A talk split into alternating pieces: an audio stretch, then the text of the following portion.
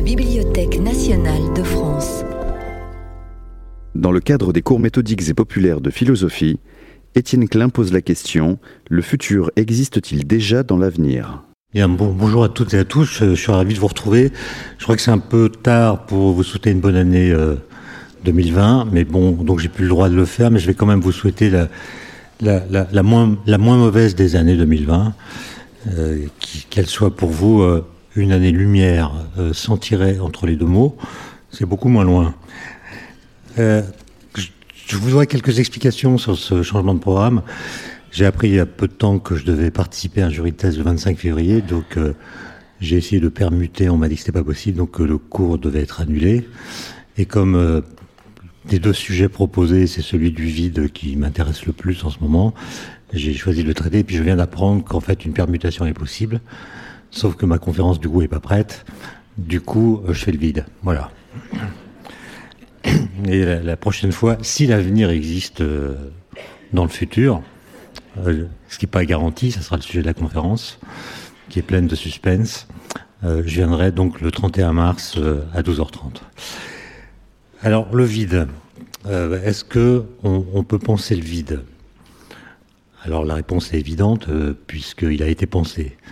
Mais à quoi pense-t-on quand on pense le vide Si on regarde du côté des dictionnaires, on s'aperçoit que à ce mot vide, qui est un mot euh, très ancien de la langue, euh, notamment grec, on lui attribue des, significations qui sont euh, très très différentes. Par exemple, le vide qu'on fait autour de soi en allumant un cigare n'a guère à voir avec la vacuité bouddhiste ou avec le néant hindouiste, ni avec celui qu'on réalise dans un tube à vide, ni avec le vide psychologique dont on fait l'expérience lorsqu'on s'ennuie, ni avec le vide intérieur qu'on éprouve lorsque l'être aimé est absent ou nous a quittés, ni avec celui à la fois rempli d'air et vertigineux que redoute l'acrophobe, mais qui excite l'alpiniste. Et donc il y, a, y a, toutes sortes de vides différents, et il y a aussi évidemment, et j'en parlerai peut-être s'il me reste un peu de temps, le, vide que les physiciens appellent quantique, qui est tout à fait autre chose de, ce que ce qu'on a l'habitude de penser, c'est un milieu très spécial où se côtoient toutes sortes de virtualités concevables, truffées de particules étranges qui sont à la fois présentes mais pas tout à fait réelles, ce qu'on appelle des particules virtuelles. Les philosophes, évidemment, se sont emparés euh, presque dès l'origine de la philosophie de cette question du vide, et on voit bien que pour eux non plus, la, question n'a pas été claire, puisque le vide, si on lit les différents systèmes philosophiques qu'il envisage, euh, posséderait l'ontologie polychromatique d'un arc-en-ciel. Tantôt, on considère qu'il est irréel, ne peut pas exister. Tantôt, qu'il est impossible à, penser, il est irreprésentable. Tantôt, il est interdit d'existence au motif que la nature l'aurait en sainte horreur. Tantôt, on le considère comme une présence raréfiée jusqu'à l'absence, une sorte de réification du néant. Tantôt, on le considère comme une déréalisation de l'être, une formule de, de Jan Kelevich, comme un vaste désert, ou bien comme une sorte d'éther, à la fois pleinement existant et dépourvu de toute matérialité. Le vide est donc, euh, dès l'origine de la philosophie, mis dans ce qu'on pourrait appeler un, un balotage existentiel. Il a un pied dans la réalité, et l'autre pied ailleurs, mais on ne nous dit pas où. Alors, en Occident, et la question de l'Orient euh, envisage la chose, enfin l'Orient plutôt a envisagé cette question d'une autre façon, j'y reviendrai peut-être, mais en tout cas en Occident, euh, c'est l'Antiquité grecque qui a donné naissance au concept de vide, qu'elle a appareillé dans un premier temps au non-être, au non-être, c'est-à-dire euh, ce qu'on pourrait aussi traduire par le mot néant. Puis le vide s'est émancipé, enfin l'idée de vide s'est émancipée lentement de cet amalgame initial grâce à la dimensionnalité dont il fut finalement doté. À la différence du néant, le vide ne se conçoit pas sans une certaine extension spatiale. Qui dit vide dit volume, Et pendant plusieurs siècles, les discussions entre philosophes ont été âpres, assez répétitives, sans qu'aucun argument, euh, aussi autoritaire fut-il, ne put jamais clore la question de l'existence ou du néant ou du vide. Alors comme vous, le savez sans doute, les, débats euh, sont restés pendant très longtemps euh, dominés par euh, la thèse d'Aristote, érigée en dogme et reprise plus tard par Roger Bacon, qui soutenait que la nature a horreur du vide. Et cette question, cette, affaire, on pourrait dire, a été à peu près close jusqu'au XVIIe siècle, où elle a connu un tournant décisif. Un coup de théâtre même euh, qui eut lieu dans les années 1640. Galilée, puis Evangelista Torricelli, son assistant, alerté par un problème que rencontraient les fontainiers de Florence pour pomper l'eau de l'Arno, le, fleuve qui coule à Florence, apportèrent les premières preuves expérimentales de l'existence d'un certain vide, le vide physique, qui existe de façon naturelle au-delà de l'atmosphère et qu'ils purent alors euh, réaliser de façon imparfaite sur Terre. Et ces preuves furent confirmées euh, et même renforcées par les travaux euh, qui, ont suivi, notamment de Blaise Pascal. Et cette découverte cruciale a contribué à la naissance de ce qu'on appelle la physique moderne, avec par la suite euh, la mécanique de Newton, la théorie de la gravitation universelle du même Newton, l'électromagnétisme de Maxwell. Et en fait, euh, depuis cette époque, chaque théorie physique a inventé son vide. Et on pourrait donc dire qu'il y a autant de sortes de vides qu'il y a de théories physiques qu'on peut prendre comme référence. Par exemple, le vide quantique n'est pas la même chose que le vide de la théorie de la relativité générale d'Einstein qui décrit la gravitation. Ce qui pose un problème puisque aujourd'hui nous avons euh, deux théories cadres en physique. La physique quantique d'un côté qui décrit trois des quatre interactions fondamentales et puis la relativité générale d'Einstein qui décrit la gravitation et seulement la gravitation. Chacune de ces théories a son vide et si on les prend au sérieux, il faut donc imaginer qu'il existe dans l'univers deux vides différents, ce qui veut dire que l'un contient l'autre, du coup il n'est pas vide. Et, le fait qu'il y ait comme ça euh, plusieurs sortes de vides semble être une incohérence, soit dans les formalismes mêmes, soit dans notre vocabulaire, dans notre façon de dire le vide, et de l'associer, ou d'associer ce signifiant à un signifié. Alors, cette histoire du vide, plutôt cette histoire de l'idée de vide, euh, m'a intéressé euh, ces quelques derniers mois. Ça a abouti à la, à la publication d'un livre qui s'appelle euh, Ce qui est sans être tout à fait, paru chez Actes Sud. Je fais pas de publicité, c'est simplement pour dire que le titre que j'ai choisi, qui est un peu ambigu, Ce qui est sans être tout à fait, a été choisi simplement parce qu'il a pour anagramme euh, casse-tête antique tout frais. Hein. Et en fait, c'est un casse-tête antique, ce que je vais essayer de vous raconter, c'est ça, ça, ça, a mis les, les, Grecs dans des grandes difficultés conceptuelles. Est-ce que le vide existe? Est-ce qu'il se distingue du néant? Et tout frais parce qu'il s'agit de reprendre cette question des Grecs et de l'actualiser à l'aune de ce que nous enseigne la physique contemporaine. Hein. Alors, cette distinction entre le vide et le néant est, une distinction en fait assez tardive.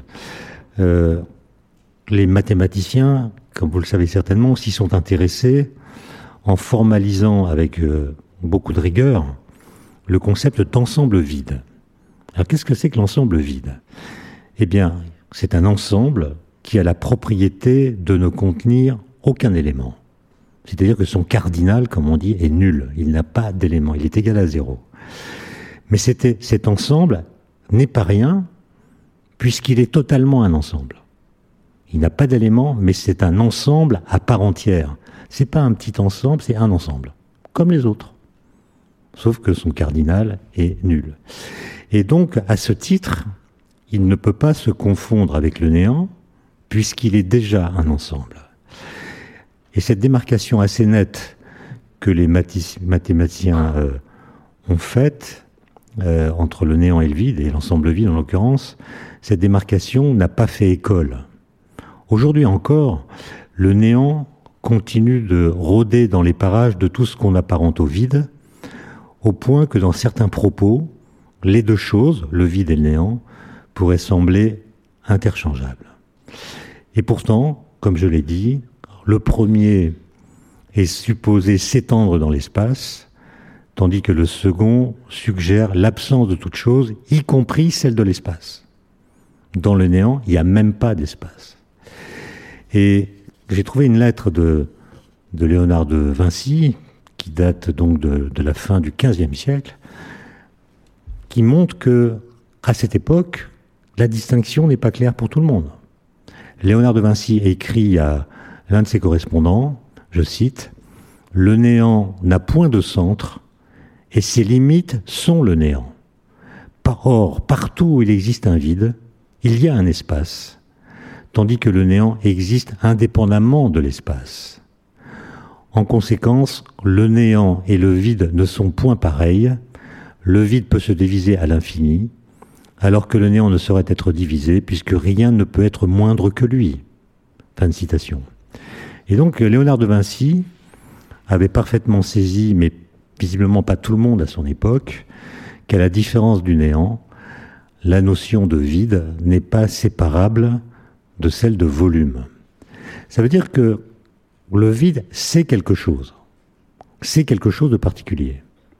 Or, si vous prenez la définition du vide la plus courante euh, qu'on trouve dans les dictionnaires, à savoir que le vide, c'est ce qui reste quand on a tout enlevé, vous voyez qu'à partir de cet éclairage de Léonard de Vinci, on est obligé de changer la définition. Parce que si le vide, c'est ce qui reste quand on a absolument tout enlevé, il reste plus rien. Or, on vient de dire que le vide, c'était pas le néant, c'est pas le rien. Et donc, la définition du vide doit être modifiée en le vide, c'est ce qui reste quand on a tout enlevé, sauf le vide. Et c'est là que ça devient intéressant et que ça va finalement devenir une affaire de physicien. Puisqu'une théorie physique, c'est une théorie qui vous dit ce qui existe et qui précise dans ce qui existe ce qui peut être retiré. Et le vide sera ce qui reste quand on retire non pas tout, mais seulement ce qui peut être retiré. Il y a une illustration de ce propos qui, qui peut être euh, vu si vous visitez le musée Picasso. Vous verrez euh, une série de douze tableaux peints par Picasso entre décembre 1945 et je crois mars 1946, ou peut-être même avant, je ne sais plus, dans lesquels il représente un taureau. C'est une suite de tableaux qui représentent un taureau. Le premier tableau est un tableau euh, extrêmement euh, figuratif. On a, presque l'impression que c'est une photographie d'un taureau. Il est massif, il est, il est en train de transpirer. Euh, on, le sent presque s'agiter sous nos yeux. Et puis le deuxième tableau, peint une semaine après, est un tableau qui montre un taureau un peu plus géométrique, un peu plus épuré, un peu moins massif. Et puis le troisième tableau encore moins massif, encore plus géométrique, avec des formes de, mieux en mieux dessinées. Et peu à peu, de tableau en tableau, le, le, taureau est, progressivement euh, débarrassé de sa graisse ontologique. Et à la fin, douzième tableau, c'est plus vraiment une peinture, c'est un dessin, euh, où à partir de quelques traits curvilignes, une dizaine, un peu plus peut-être, Picasso représente un taureau, c'est-à-dire quand on voit le dessin, on reconnaît qu'il s'agit d'un taureau. Mais si par la pensée, on essaie d'éliminer un seul des traits qui ont été dessinés par Picasso, alors on ne reconnaît plus que c'est un taureau. Autrement dit, ce qu'a peint là ou dessiné là euh, Picasso, c'est le minimum qu'il faut montrer pour qu'un taureau soit reconnaissable. Bah, pour un physicien, ce minimum d'un taureau qu'il faut montrer pour que le taureau soit reconnaissable, c'est ce qu'on appellerait le vide du taureau. C'est-à-dire, c'est la base essentielle qui contient potentiellement tout ce qu'un taureau représente, mais qui a réduit cette représentation au strict minimum. Alors, pour bien comprendre euh, cette distinction qui a été lente à se faire entre le vide et le néant, eh bien, il faut, euh, euh, ça va être l'essentiel de mon propos, interroger un peu, au moins, la nature du néant, qui est finalement le premier masque du vide. Le masque du vide, ce qui cache le vide, c'est le néant. Si le néant se confond généralement avec ce qui n'est pas, comment pourrait-il se voir attribuer une nature? Si le néant n'existe pas, est-ce qu'on a le droit de poser la question de sa nature? Lui attribuer une nature, c'est supposer implicitement qu'il existe.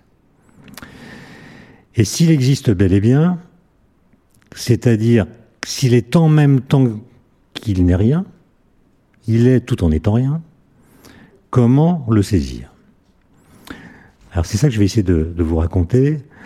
Euh, peut-être qu'à certains moments, euh, vous aurez l'impression que c'est toute proportion gardée euh, Raymond DeVos qui parle, mais en fait non, c'est moi. Hein. Alors d'abord, la distinction entre le rien et le néant, parce que rien et néant, c'est deux mots assez proches, mais ils ne sont pas du tout synonymes. Rien est un mot qui dérive du latin euh, res, qui signifie chose. Donc l'origine du rien, c'est la chose de sorte qu'on peut toujours associer à l'idée de rien une certaine substantialité. Et d'ailleurs, on, s'autorise à accorder des adjectifs au mot rien. Un petit rien, par exemple. Ben, un petit rien, c'est pas rien. C'est, c'est une chose qui est bien réelle, mais de peu d'importance. Donc un petit rien, c'est tout sauf du non-être. C'est quelque chose qui existe, on dit aussi d'une action ultra rapide qu'elle s'est déroulée en un rien de temps.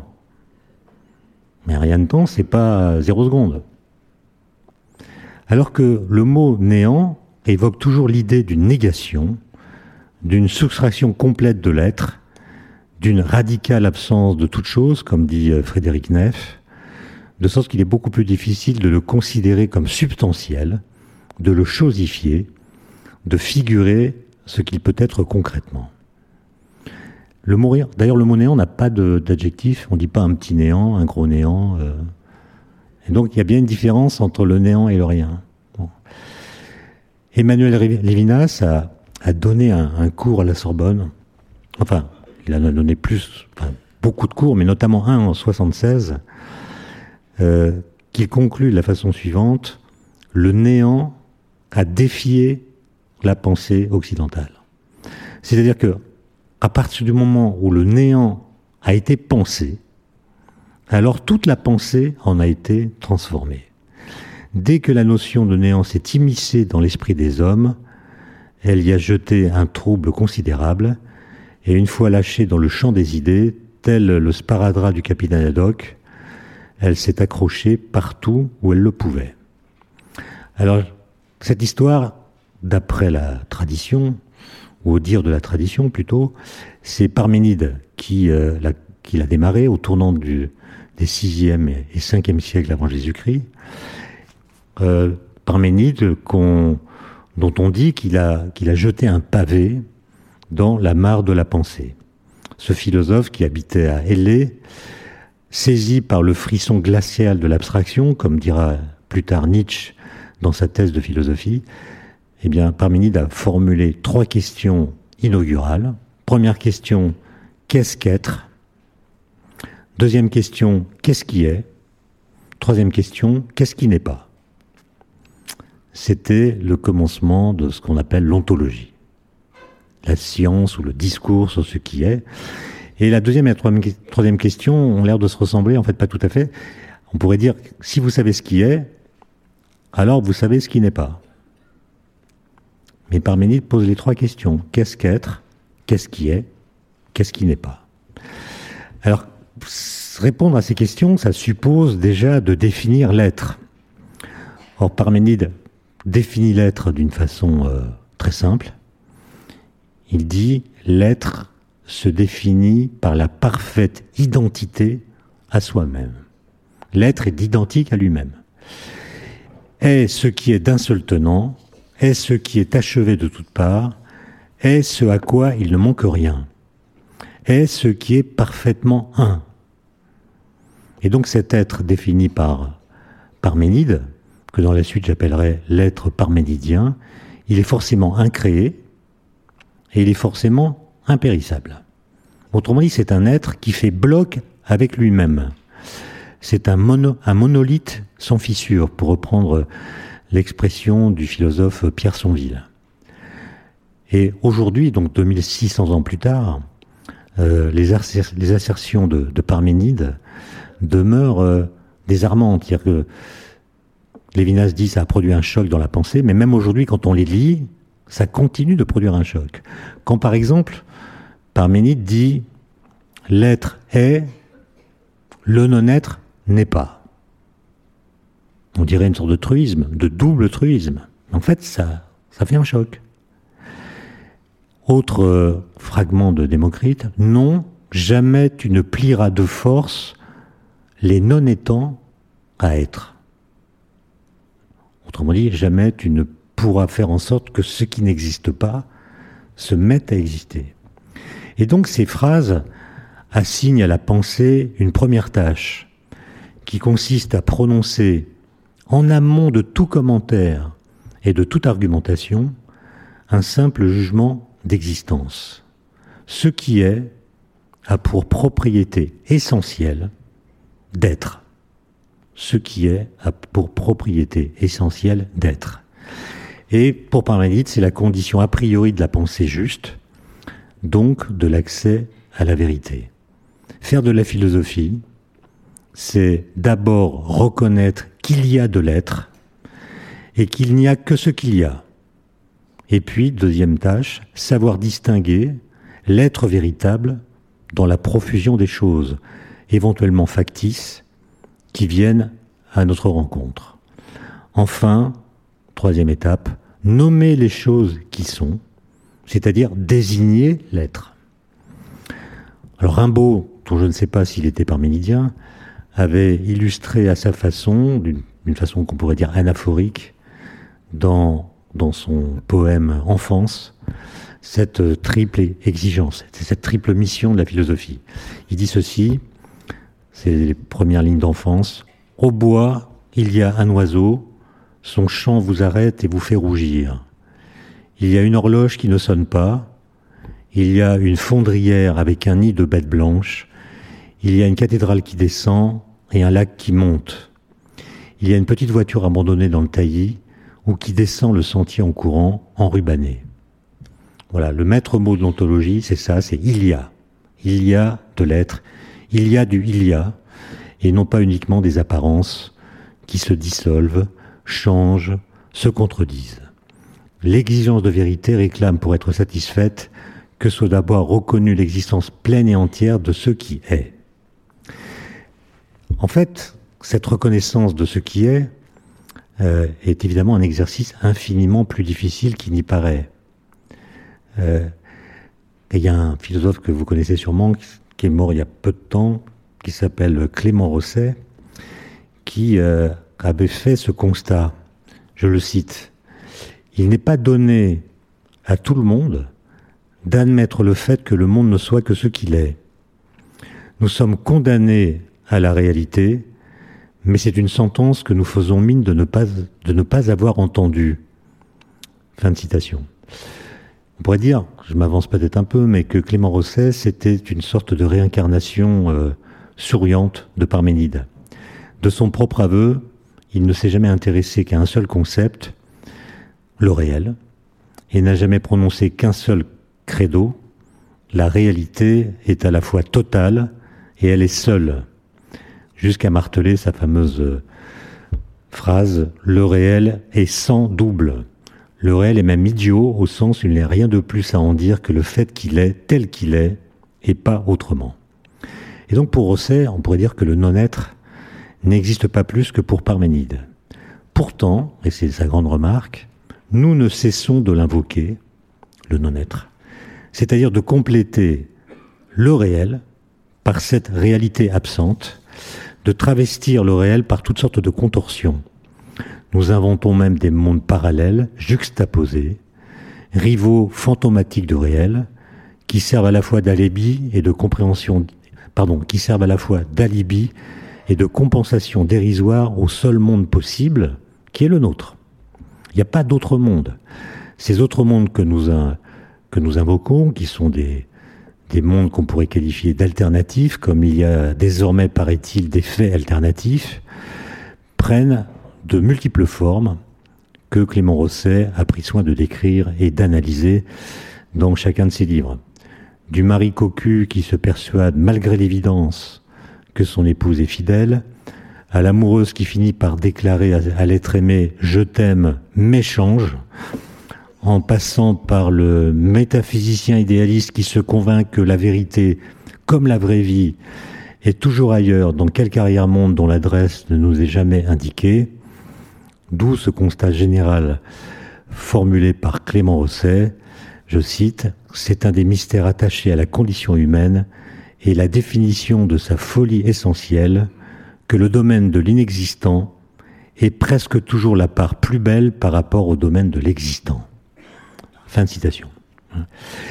Et, donc, euh, il y a cette, idée que le réel ne nous suffit pas et que nous le complétons par du non-être.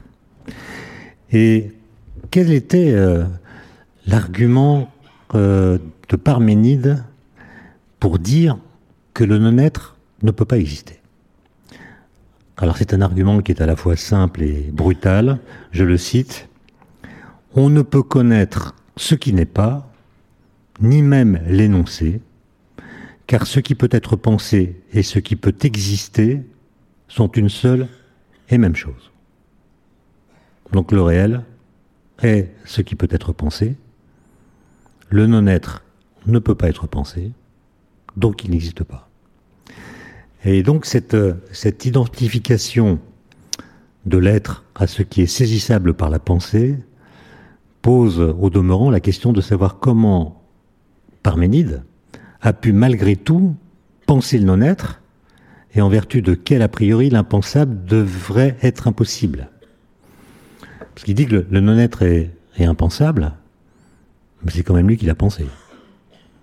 Donc euh, je me demande s'il n'y a pas une sorte de contradiction entre le fait de parler de non-être tout en expliquant qu'il ne peut pas être pensé. Bon. Mais euh, il y a sans doute plus important, à savoir que, en associant ainsi le non-être à l'inexistant en même temps qu'à l'impensable, Parménide a, transformé cette idée en une sorte de provocation implacable.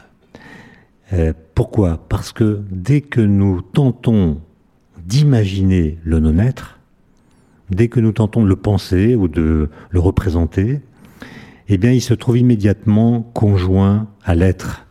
Nous lui attribuons aussitôt des propriétés, nous en formons une représentation, bref, nous en faisons irrévocablement quelque chose qu'il ne saurait être puisque le non-être est justement l'absence absolue, l'absence de tout élément de réalité. Autrement dit, Parménide découvrait là une sorte de vérité métaphysique. Nous ne parvenons à penser l'absence de toute chose qu'en faisant surgir quelque chose dans la pensée. Penser le non-être, ou l'imaginer, ou le dire, c'est toujours l'anéantir, puisque c'est le représenter d'une manière ou d'une autre, par analogie avec l'être. À peine dite ou figurée, l'idée d'une vacuité totale se trouve ainsi investie parce qu'elle ne saurait contenir. Alors cette idée que penser le néant, c'est finalement détruire le néant. On la trouve euh, chez beaucoup d'auteurs, par exemple, euh, alors dites évidemment de façon différente, mais par exemple euh, Antonin Artaud, qui dit même dans le néant, il y a encore trop de choses à détruire. Et puis l'article de, Diderot, par exemple, dans l'encyclopédie, il y a une entrée néant, assez passionnante d'ailleurs. Et voilà ce qu'écrit Diderot. Ceux qui cessaient à penser le néant veulent former quelque idée qui leur représente le rien, mais comme chaque idée est réelle, ce qu'elle leur représente est aussi réel. Fin de citation. Et il continue un peu plus loin euh, en disant que la pensée du néant exige un être pensant, nécessairement autre que le néant qu'il pense. Le néant devenu objet de pensée se trouve ainsi intriqué à l'esprit qui le pense, ce qui modifie son statut, car, dit Diderot, en y pensant, on ne s'abstient pas de toute pensée, on pense toujours. Donc penser le néant, c'est continuer à penser. Et c'est continuer à penser non pas le néant, mais quelque chose. Et donc, euh, en résumé, le néant ne peut être pensé autrement que comme un étant particulier, ni sans quelque être particulier pour le penser. Alors Bergson va reprendre euh, cette idée en la travaillant un petit peu pour avancer que l'intelligence enrôle l'idée de néant dans un seul but, énoncer qu'un nouvel objet de pensée a pris la place d'un autre. Il écrit L'idée du néant absolu, entendue au sens d'une abolition, d'une abolition de tout, est une idée destructrice d'elle-même, c'est une pseudo-idée, un simple mot. Si supprimer une chose consiste à la remplacer par une autre, si penser l'absence d'une chose n'est possible que par la représentation de quelque autre chose, enfin si abolition signifie d'abord substitution, l'idée d'une abolition de tout est aussi absurde que celle d'un cercle carré. En effet, le mouvement de la pensée transmute le néant qu'elle cherche à saisir en une sorte de vide auquel elle attribue l'air de rien, une substantialité, une matérialité, une dimensionnalité que le néant ne saurait posséder sans contredire son propre statut. Le néant ne serait donc concevable que si nous n'y pensons pas, puisqu'en le pensant, nous le masquons, nous le travestissons, nous le trahissons. Alors ce paradoxe vaudra euh, à Parménide d'être contesté, euh, puisque cette idée de nier le non-être, de le nier purement et simplement, euh, paraîtra trop radicale à certains de ses successeurs, notamment Démocrite et Platon. Alors Démocrite, c'est une longue histoire, mais Démocrite va défendre l'idée que le non-être n'existe pas moins que l'être. Sa fameuse phrase Le Méden n'existe pas moins que le den. Ou le den n'existe pas moins que le Méden. Méden, c'est le mot grec pour dire le non-être. Et den, par opposition, c'est l'être. Donc le non-être n'existe pas moins que l'être. Et ça l'amènera à une théorie de l'atomisme, de l'atome. L'être, c'est l'atome. Le non-être, c'est ce qui est entre les atomes qu'on appellera le vide mais que lui appelle le Médène et non pas le vide. Bon. Euh, Proclus, j'ai pas trop d'en en parler, mais simplement il y a, surtout euh, Platon. Platon euh,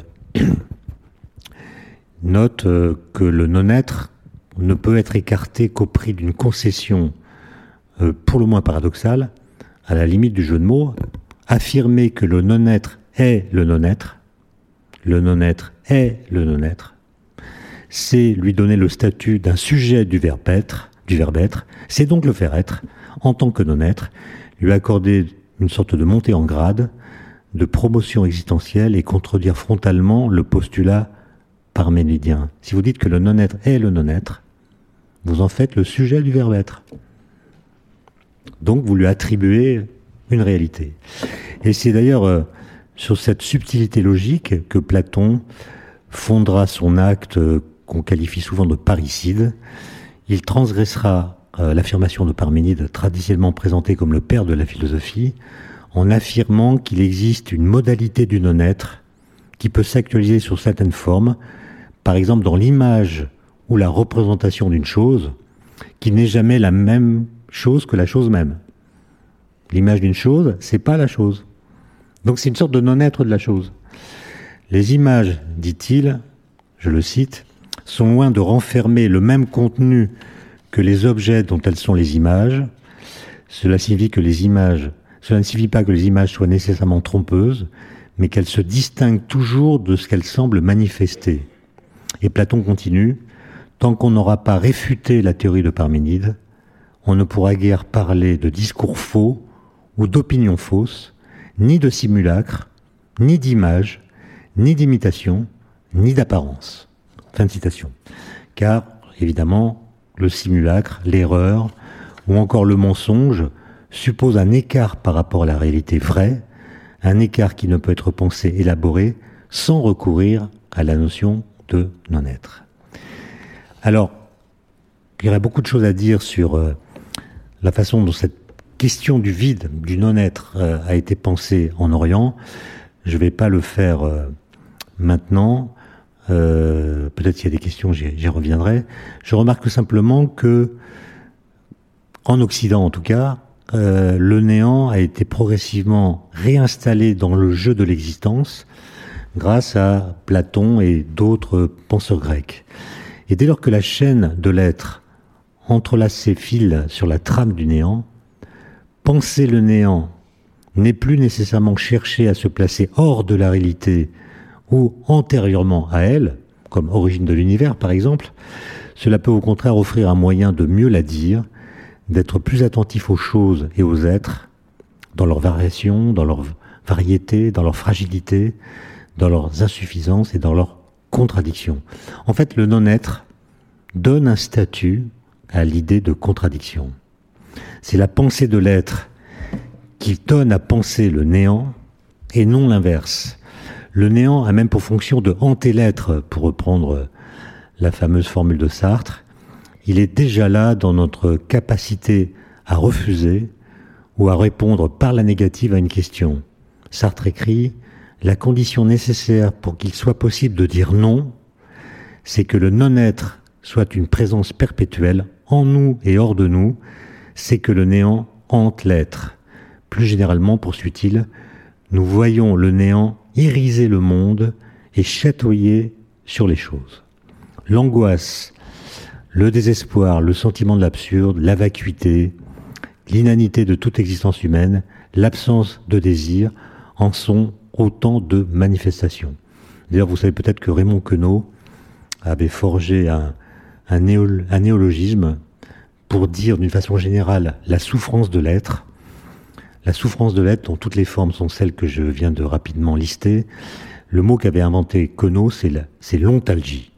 L'ontalgie, c'est avoir mal au fait d'être. c'est une maladie assez commune.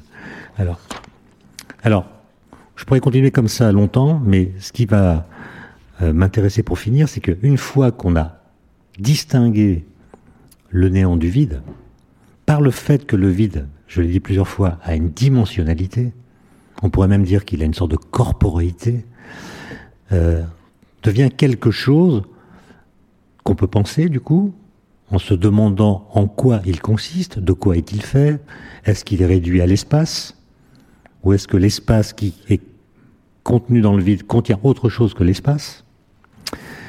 Et pendant très longtemps, on va se poser la question de son existence, et assez rapidement, euh, l'affaire va être close par cette formule que j'ai citée tout à l'heure, à savoir que la nature a horreur du vide. La nature a horreur du vide, c'est-à-dire la nature a un sentiment, et ce sentiment d'horreur qu'elle éprouve pour le vide peut agir comme une véritable force physique capable de provoquer certains phénomènes. Par exemple, les Grecs avaient remarqué que euh, on peut facilement faire glisser une plaque de métal bien lisse sur une autre plaque de métal, mais si on essaie de les écarter l'une de l'autre, c'est beaucoup plus difficile. Il y a une sorte de résistance, même d'impossibilité, qu'on explique en disant, bah, si on écartait les plaques en question, ça provoquerait l'apparition d'un vide, et comme la nature a hors du vide, elle demande aux plaques de résister pour empêcher que le vide se manifeste. Autre exemple qui est proposé par euh, Roger Bacon, donc au XIIIe siècle, au Moyen Âge, on avait remarqué que la, une bouteille d'eau euh, en verre remplie d'eau qu'on laisse à l'extérieur euh, par une nuit de gel est retrouvée le lendemain matin cassée. Comment expliquer que la bouteille d'eau se soit cassée? Eh bien tout simplement en disant que sous l'effet du gel, l'eau liquide est devenue de la glace, à l'époque, on pensait que la glace, comme tous les corps, est plus dense quand elle est solide que lorsqu'elle est liquide, que, l'eau en tout cas est plus dense lorsqu'elle est solide que lorsqu'elle est liquide. Et donc, on pensait que quand l'eau se met à geler, pour devenir de la glace, elle occupe moins de volume que l'eau liquide. Donc il y a du vide qui apparaît dans la bouteille, et la nature, qui a hors du vide, demande à la bouteille de bien vouloir se casser pour empêcher que le vide se manifeste. Bon, pour la petite histoire, euh, l'eau, c'est le seul corps dont le solide, la glace, soit moins dense que le liquide. Pour ça que les glaçons flottent.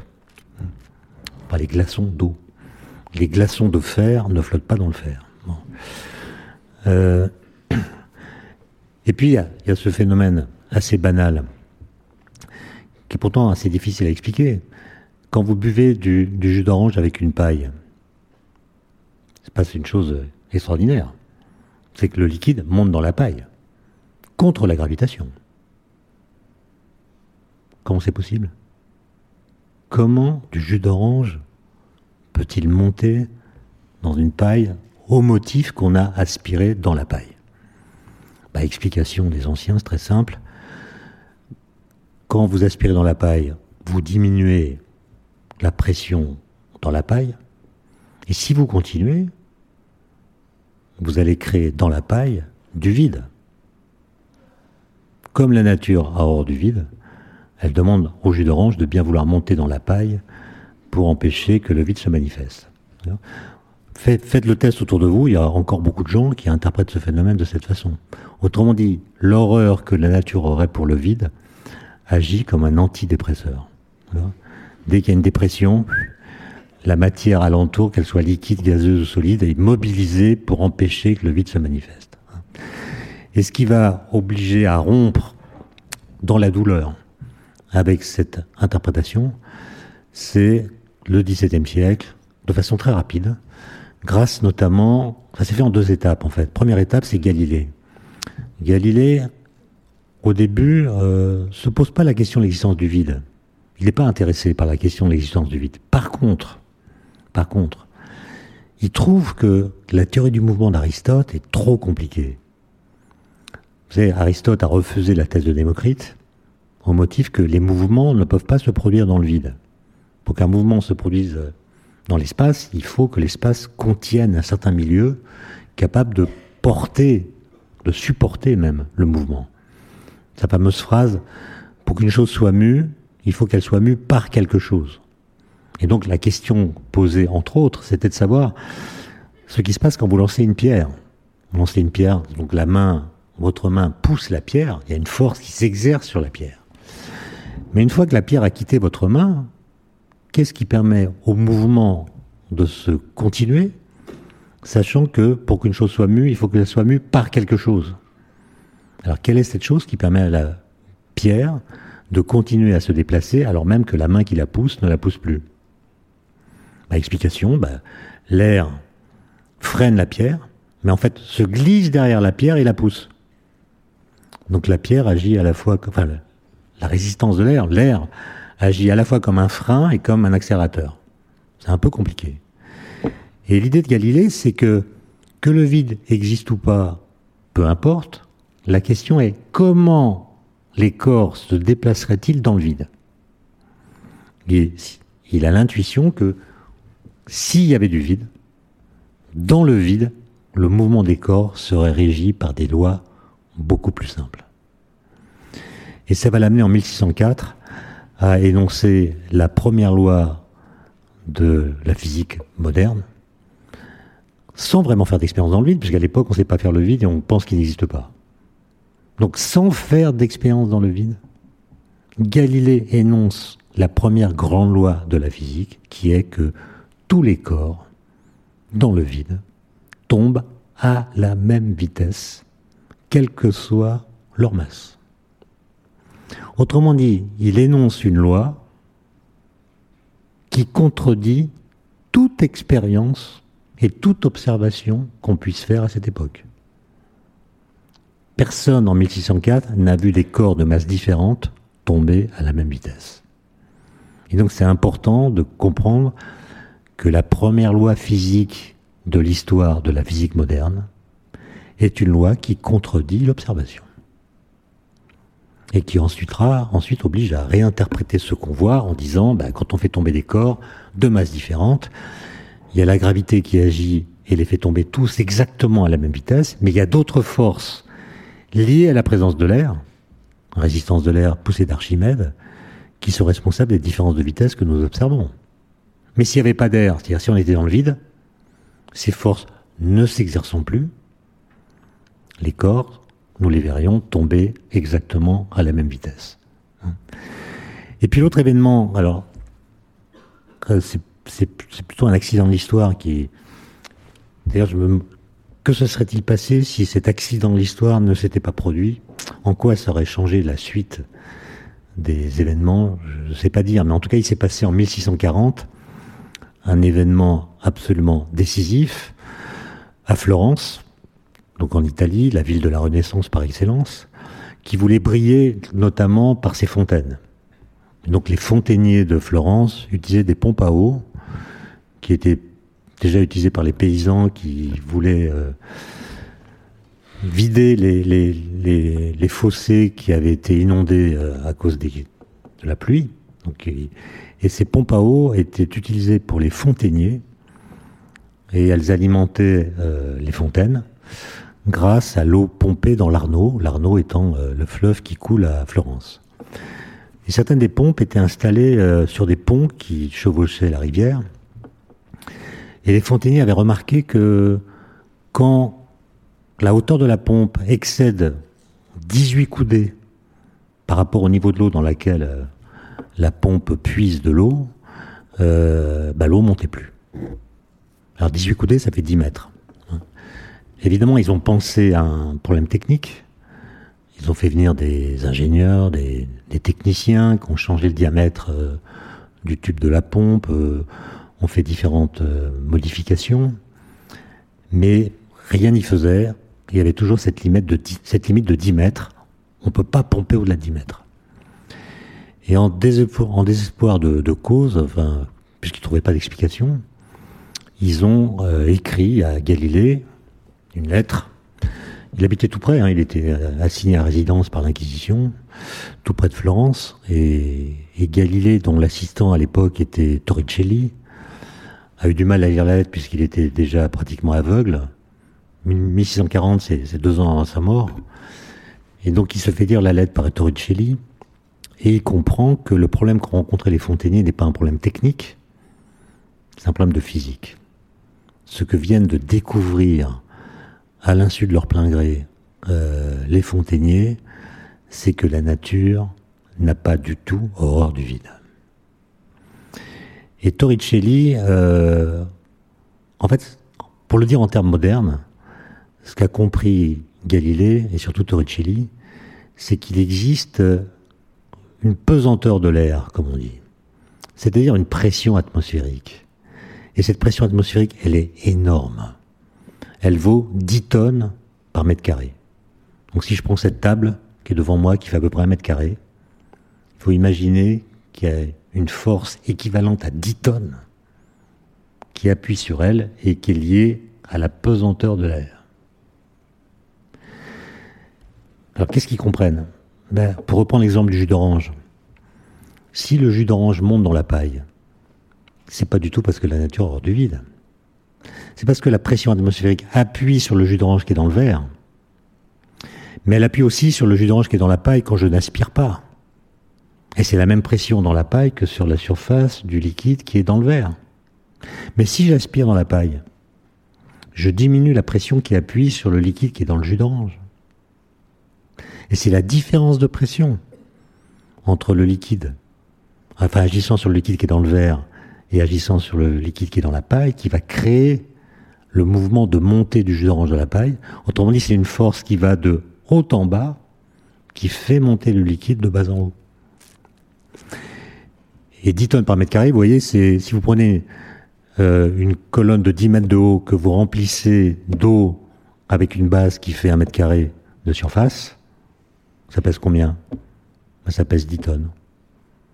Donc la pression atmosphérique, elle peut faire monter de l'eau sur 10 mètres, mais pas au-delà, parce que son intensité, au-delà de 10 mètres, n'est plus suffisante. Donc vous, pouvez pomper autant que vous voulez, c'est bloqué. Et Torricelli, il a l'idée de, vérifier cette euh, hypothèse de, Galilée, non pas en faisant des colonnes de 10 mètres, c'est un peu compliqué, mais avec du, le, métal, enfin le liquide plutôt le, le plus dense connu à l'époque, qu'on appelle le vif argent. Le mot moderne, c'est mercure. Donc il prend une bassine, la remplit de mercure, puis il prend un tube d'un mètre de long qui va remplir, qui va boucher à l'extrémité, remplir de mercure tout du long. boucher ensuite la deuxième extrémité. Une fois que cette opération est faite, il trempe la première extrémité dans le bain de mercure, enlève le bouchon, bon, le tout à main nue, hein. il mort à 39 ans, euh, et puis il regarde ce qui se passe. Et il voit que le liquide qui est dans le tube descend, puis se stabilise à une hauteur qui peut mesurer 76 cm. Alors 76 cm, c'est exactement égal à 10 mètres divisé par 13,6. Et 13,6, c'est la densité du mercure.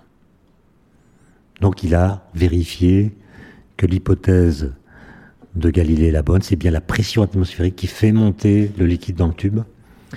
Et au passage, il a inventé le baromètre. Et la question ensuite, c'est qu'est-ce qu'il y a dans les 24 cm qui étaient occupés par le mercure avant qu'on trempe dans le liquide et qui sont maintenant libérés? Est-ce que c'est du vide? Est-ce que c'est de la matière très raréfiée?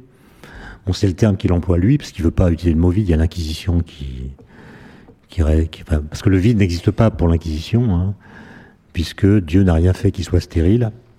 Donc il n'y a pas d'espace vide, ça sert à rien. Donc Dieu n'a pas fait de choses inutiles. Et en plus, Dieu est partout. Donc même s'il y avait du vide, il serait dedans. Donc il ne serait pas vide. Et donc euh, Torricelli ne publie pas. Par contre, il fait son expérience dans différents endroits d'Italie, notamment à Rome. Et il l'a fait notamment dans un salon dans lequel se trouve Mersenne. Mersenne qui est un, un Français euh, euh, qui a monté une académie ici à Paris, qui assiste à l'expérience. Il en est fort troublé. Et en rentrant à Paris, il en parle à tout le monde. Tout le monde, c'est-à-dire euh, Blaise Pascal, qui a 23 ans à l'époque, qui a depuis quelques mois une correspondance avec le Père Noël, qui n'est pas le Père Noël des sapins, c'est le. Non, mais dans les œuvres complètes de Blaise Pascal, vous trouvez lettre de Blaise Pascal au Père Noël. C'est le révérend Père Noël, le directeur de la Compagnie de Jésus, un jésuite, qui a publié un livre qui s'appelle La plénitude du vide, dans lequel euh, il explique que le vide ne peut pas exister parce que s'il existait, il serait plein. Bon. Et, et Blaise Pascal termine l'une de ses lettres en disant De toute façon, on ne pourra pas se mettre d'accord avec des arguments d'autorité il faudra faire des expériences. Et il conclut la lettre en disant au Père Noël, le vide tient le milieu entre le néant et la matière. Donc le vide, c'est pas le néant et c'est pas non plus la matière. Et Blaise Pascal euh, comprend que si Torricelli a raison, s'il y a bien une pesanteur de l'air, une pression atmosphérique, alors cette pesanteur de l'air doit diminuer quand on, quand on monte en altitude. Alors trouver de l'altitude quand on est à Paris, euh, c'est pas simple. Mais heureusement, euh, Blaise Pascal a un beau-frère. Et pas n'importe quel beau-frère, il a un beau-frère qui habite à Clermont-Ferrand. Et ça, c'est très utile. Ce beau-frère s'appelle euh, Florin Perrier. Et Blaise Pascal lui écrit une lettre en lui disant, voilà, euh, toi, tu habites à Clermont, près du Puy-de-Dôme, donc tu vas faire ce que je te dis. tu prends un tube de Torricelli, donc un baromètre à mercure, que tu vas laisser au pied de la montagne, devant des témoins qui vont vérifier le niveau et observer d'éventuelles variations de ce niveau au cours du temps. Et puis tu vas prendre un deuxième tube de Torricelli que tu vas euh, monter au sommet du Puy de Dôme en étant accompagné par des témoins oculaires qui pourront vérifier que le niveau que tu notes sur ton cahier est le bon niveau, pour qu'il n'y ait pas de contestation des résultats. Et Florent Perrier va préparer cette expérience qui va lui prendre plusieurs mois. Il faut trouver des témoins, des ecclésiastiques, des aristotéliciens, euh, des clercs de la ville. Et il va faire l'expérience au mois de septembre 1646, si ma mémoire est bonne. Et il va en effet constater qu'au sommet du Puy-de-Dôme, la hauteur de la colonne euh, est plus faible au pied de la montagne, et donc la pression atmosphérique diminue avec l'altitude. Au passage, il a inventé l'altimètre. Et Blaise Pascal reçoit ces résultats et se dit, mais finalement, ce qui est vrai au Puy-de-Dôme doit être vrai à Paris. Donc, vous le savez, il a, escaladé la tour Saint-Jacques, ce qui lui vaut d'avoir la statue au pied, 54 mètres. Et il a vu qu'au sommet de la tour, la hauteur de la colonne n'est pas exactement la même qu'en bas. Même s'il y a une controverse, euh, j'ai découvert ça chez les historiens à propos de la fameuse tour Saint-Jacques.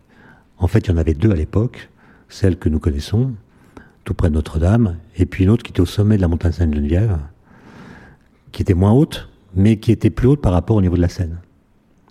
Et donc si on prend un baromètre de référence au niveau de la Seine et qu'on met le deuxième au sommet de la tour Saint-Jacques qui était sur la montagne Sainte-Geneviève, ça fait un dénivelé qui est plus important que la seule tour Saint-Jacques qui est à peu près au niveau de la Seine.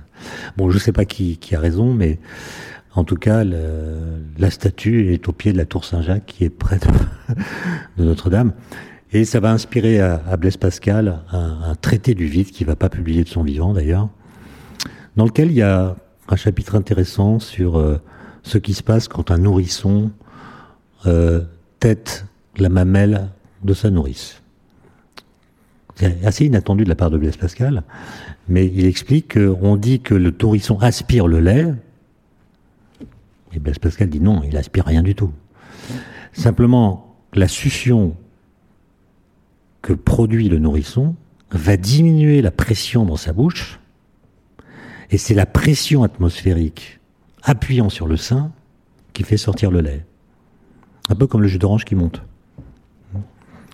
Et on conclut qu'on ne peut pas euh, de sein en altitude.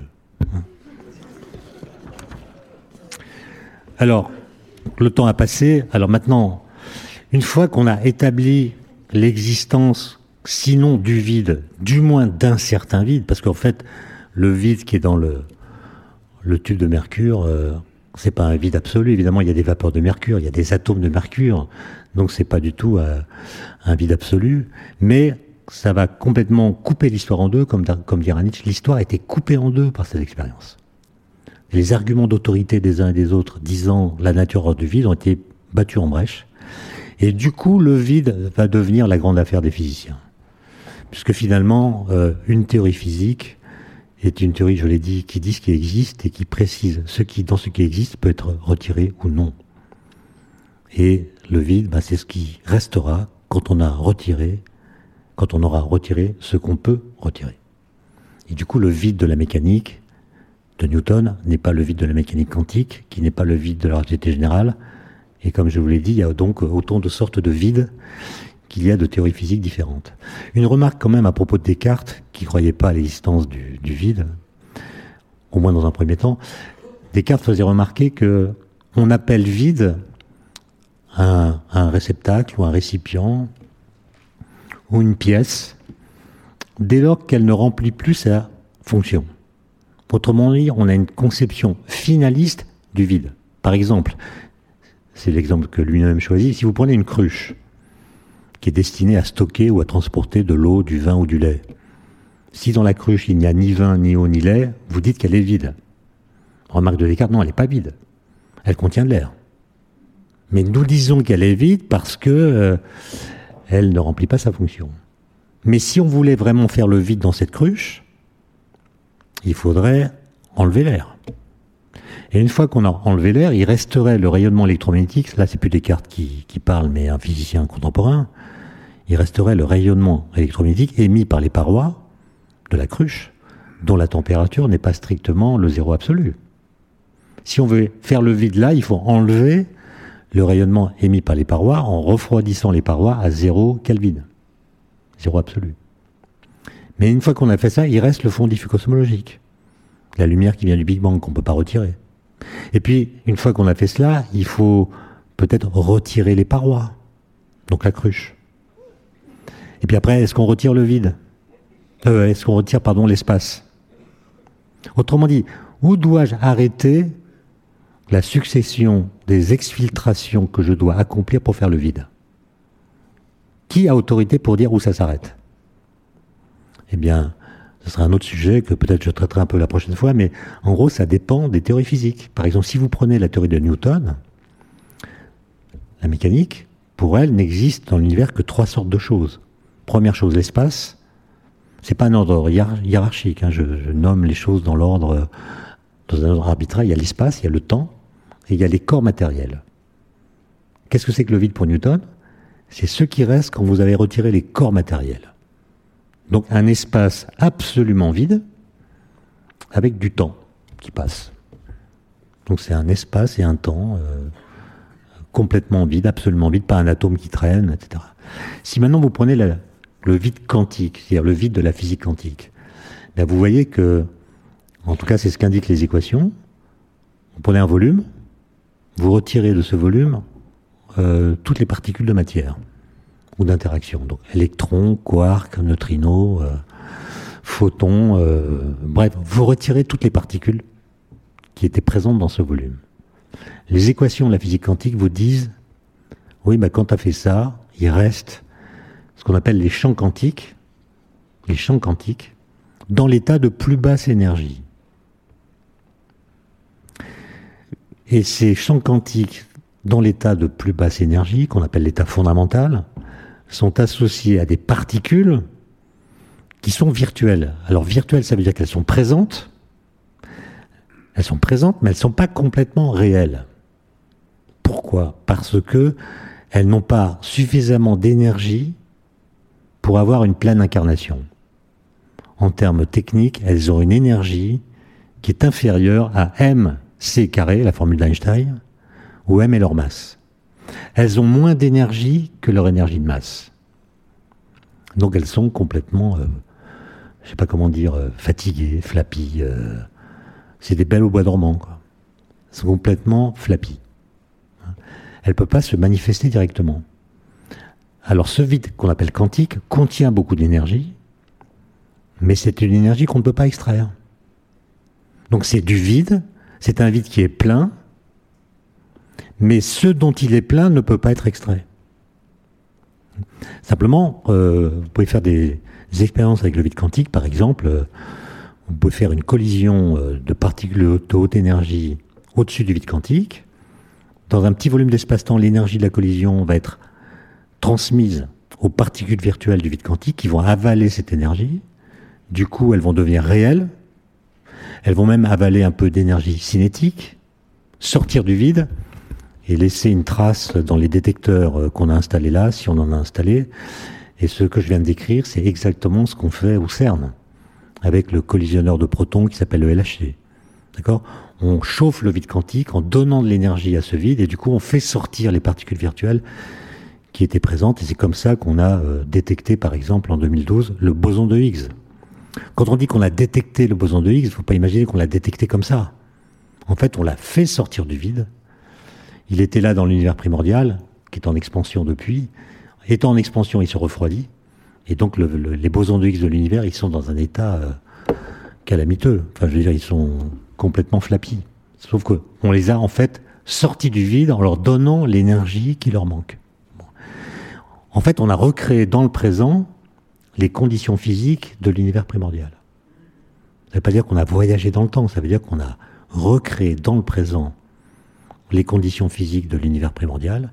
Et donc, comme les lois physiques n'ont pas changé, en recréant dans le présent les conditions du passé, vous faites réapparaître des phénomènes qui se déroulaient naturellement dans le passé et qui aujourd'hui se déroulent grâce à ce que les physiciens font de l'argent des contribuables. Bon, donc vous voyez, le vide, quantique, c'est quelque chose de très particulier qui n'a rien à voir avec euh, le vide de la relativité générale, dont je n'ai pas eu le temps de parler, mais le vide, l'espace-temps de la relativité générale n'est pas du tout celui de la mécanique quantique. Donc euh, le vide de la relativité générale, c'est tout à fait autre chose.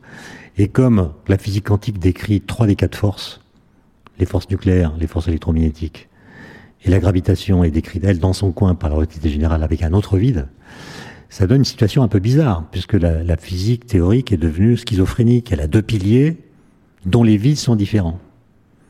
Et comme je vous le disais en, préambule, est-ce qu'il est possible d'imaginer que dans l'univers, il y ait deux vides différents Si oui, l'un contient l'autre. Donc il n'est pas vide, sauf à jouer avec les mots. Et justement, cette situation qui fait cohabiter de façon assez douloureuse plusieurs euh, vides différents dans les formalismes de la physique contemporaine, est une invitation à clarifier nos concepts et peut-être à modifier notre langage. On ne peut pas vivre avec plusieurs vides différents, donc il faut préciser de quoi on parle quand on prononce le mot vide. Et donc ma conclusion sera exactement la même que celle de Lavoisier, le père de la chimie moderne, qui, comme vous le savez, a écrit un, traité élémentaire de, de chimie, ou plutôt, oui, un traité élémentaire de chimie qui a été publié en 1789. Voilà ce qu'écrit Galilée. On ne peut perfectionner. Euh, pardon. C'est le chouchou qui ressort. Euh, on ne peut. Alors, Lavoisier écrit On ne peut perfectionner le langage sans perfectionner la science, ni la science sans le langage, et quelque certains que fussent les faits, quelque justes que fussent les idées qu'ils auraient fait naître, ils ne transmettraient encore que des impressions fausses si nous n'avions pas des expressions exactes pour les rendre. Fin de citation. Et donc ces propos qui ont été tenus au moment de la Révolution française euh, demeurent à mon avis d'une grande justesse, puisque de façon presque irréductible, la fixité de notre langage fait qu'un déphasage s'accroît entre ce qui est communément dit et ce qui est nouvellement su. Je vous remercie pour votre attention.